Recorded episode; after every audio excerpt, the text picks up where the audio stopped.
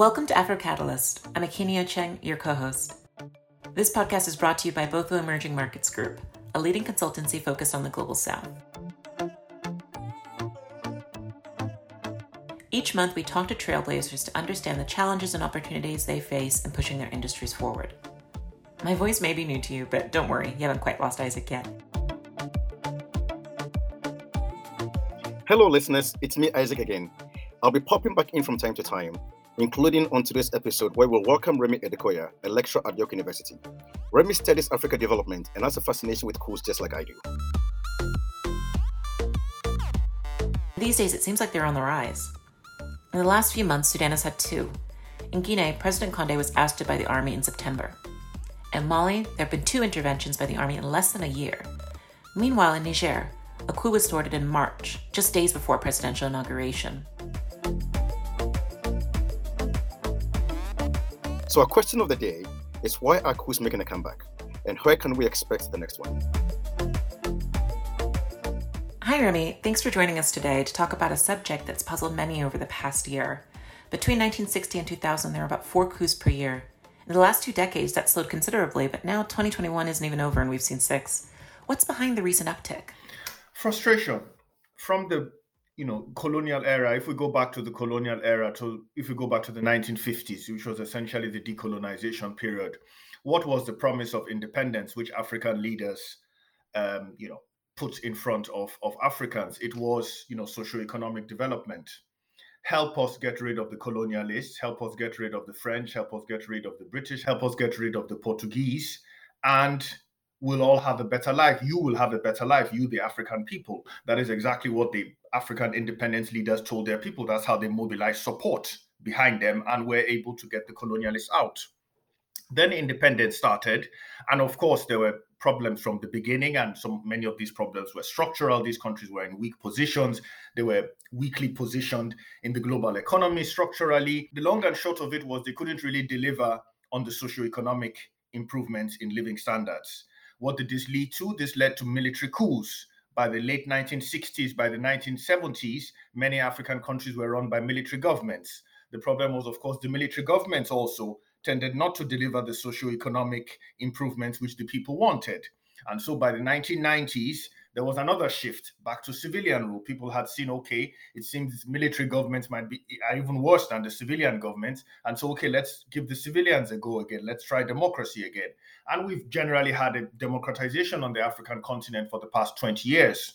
But again, the pendulum is now starting slightly to swing to the other side people are getting frustrated with democracy. They're saying you know you know where are these dividends of democracy as we say in nigeria? You know it's not it's not it's not coming down to the people. And so people are frustrated. And when people are frustrated they look for new solutions. And so if you have a you know 40 something year old yeah, soldier saying you know i'm going to you know take power and and, and create a, a fairer society a better society. These civilians are corrupt. Some people say okay perhaps let's give that a try this generation is experiencing some of the same things their parents and grandparents experienced instability, coups, and all.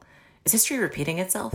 Exactly, because if you're a 20 year old today, if you're a 20 year old um, uh, in an African state today, you most probably were born into a democracy and you've lived in a democracy all your life. However, that democracy has not delivered what it's supposed to be delivering or your state rather has not delivered what it's supposed to be delivering.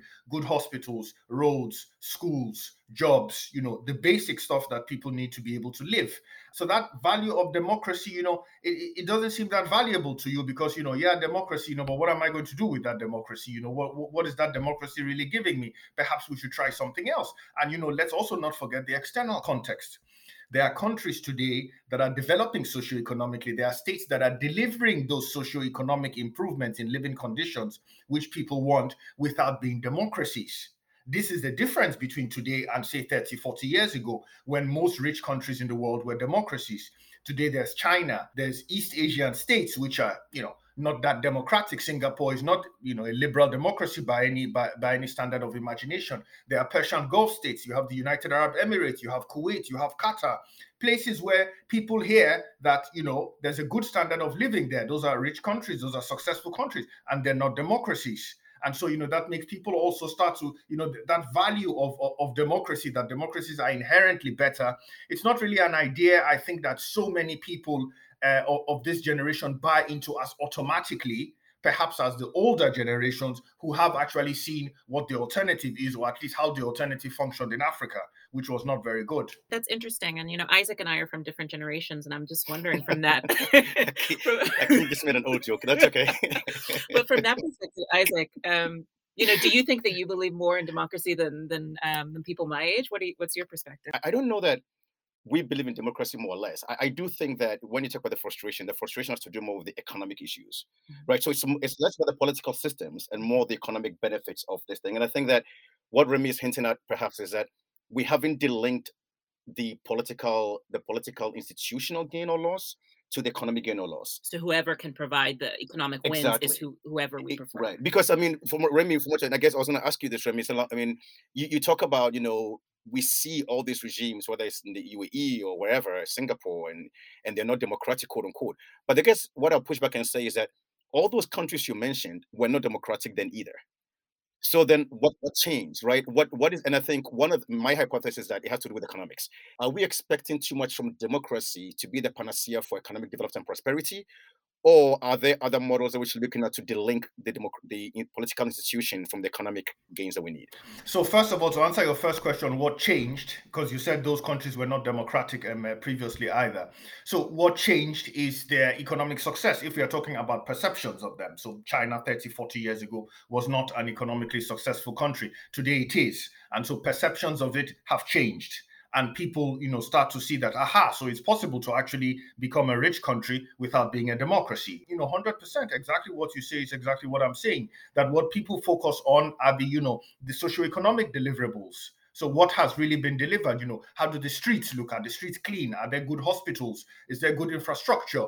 Do things work so it all really boils down to the socioeconomics for me, you know, and to what people see in their, you know, in their living standards. That that's really what it comes to. If we're going to pose the question of what can deliver you know economic um, improvements or socio-economic improvements in african states it of course depends you know which state we're talking about. Let's look at rwanda for instance. Rwanda is we could describe it you know probably semi-democratic. It's definitely ruled by paul kagame in seriously authoritarian fashion. But even its detractors cannot deny that it has delivered improvements in socio-economic living standards over the past 10 20 years. I don't think we should deny the fact that people will, you know, look at those kinds of examples. This does not mean that Africans don't no longer want to be ruled democratically. Even if you look at Afrobarometer surveys, they show that clearly something like 75% of Africans would like their leaders to be elected. Their problem is not with the idea of democracy. Their problem is with the practice of democracy in their own specific societies, which is not very democratic. But I guess it leads to the question then: Are there different versions of democracy? There are, of course, of course, there are different versions of democracy, and even within the West, there are different versions of democracy. You know, let's look at parliamentary democracies, for instance, in the UK. In a parliamentary democracy, once a a party captures power, they capture power not just of the executive but also of the legislative. So the conservative government, for instance, here in the UK, at the Boris Johnson-led government, they can pretty much do whatever they want okay? Because you don't have that separation of powers. In the us you have a separation of powers. So if say the president is from one party and congress is controlled by another party which often tends to be the case then that president doesn't have as much power as a british prime minister for instance. So there's really different forms of this democracy we talk about. Remi, you know, one of the things that keeps coming up in this conversation is around term limits. And so this comes up all the time when we talk about Africa. Oh, he stayed on too long. Oh, he stayed on too long. There are countries that are democratic where term limits are not necessarily a problem.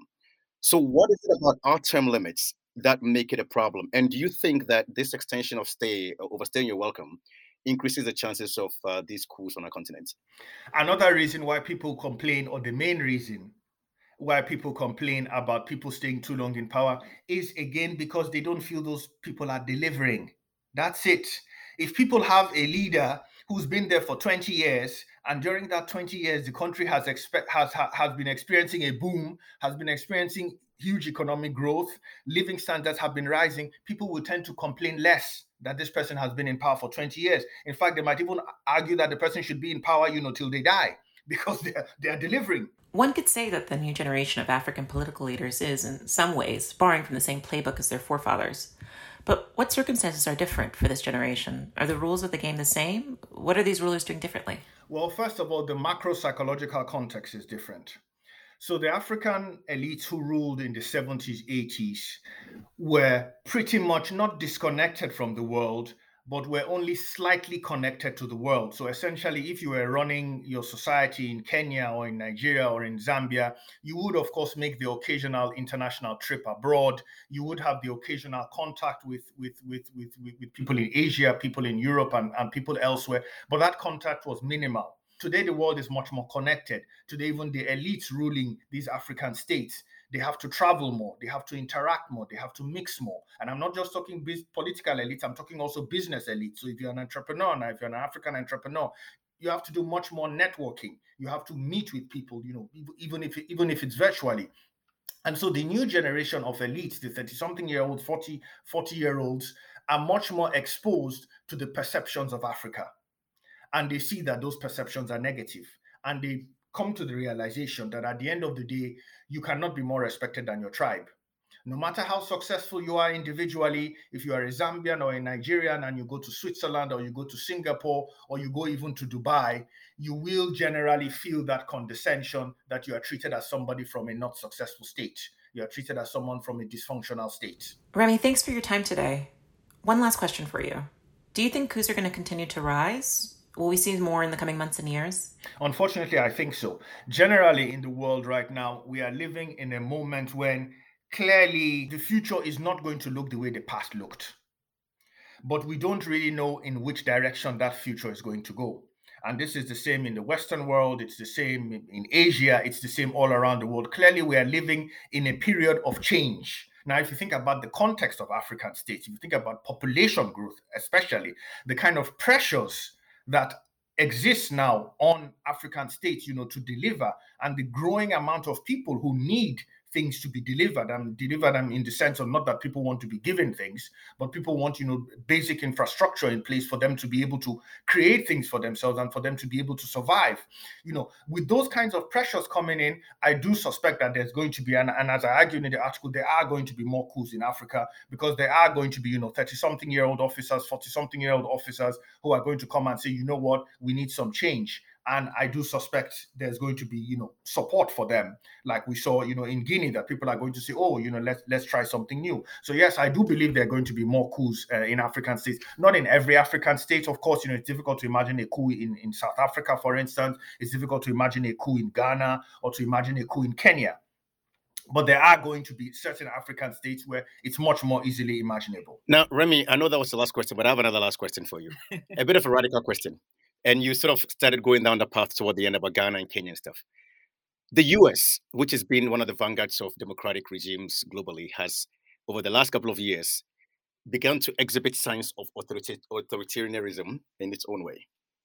Do you see a scenario where the US, as we know it, someday has a dictator as its leader, or an authoritarian leader in the United States? Potentially, yes, of course, it's possible. You know, I even think, and you know, this would be obviously for another discussion, that I wouldn't be surprised if the US doesn't survive as a single state this century. Because of all the racial tensions there and because of all the racial polarization there. And so, and so I very easily, I very easily imagine that happen. That dictator would most probably emerge to power and would most probably emerge and would most probably emerge to power the way Trump uh, emerged on the platform of, of maintaining, you know, white domination within the state. So I can very easily imagine that. Thanks for listening to AfroCatalyst, presented by Botho Emerging Markets Group. Visit afrocatalyst.com for more. Remember to hit the subscribe button to stay up to date with future episodes. And let us know what you think by rating us wherever you're listening. I'm Akinio Cheng. Until next time.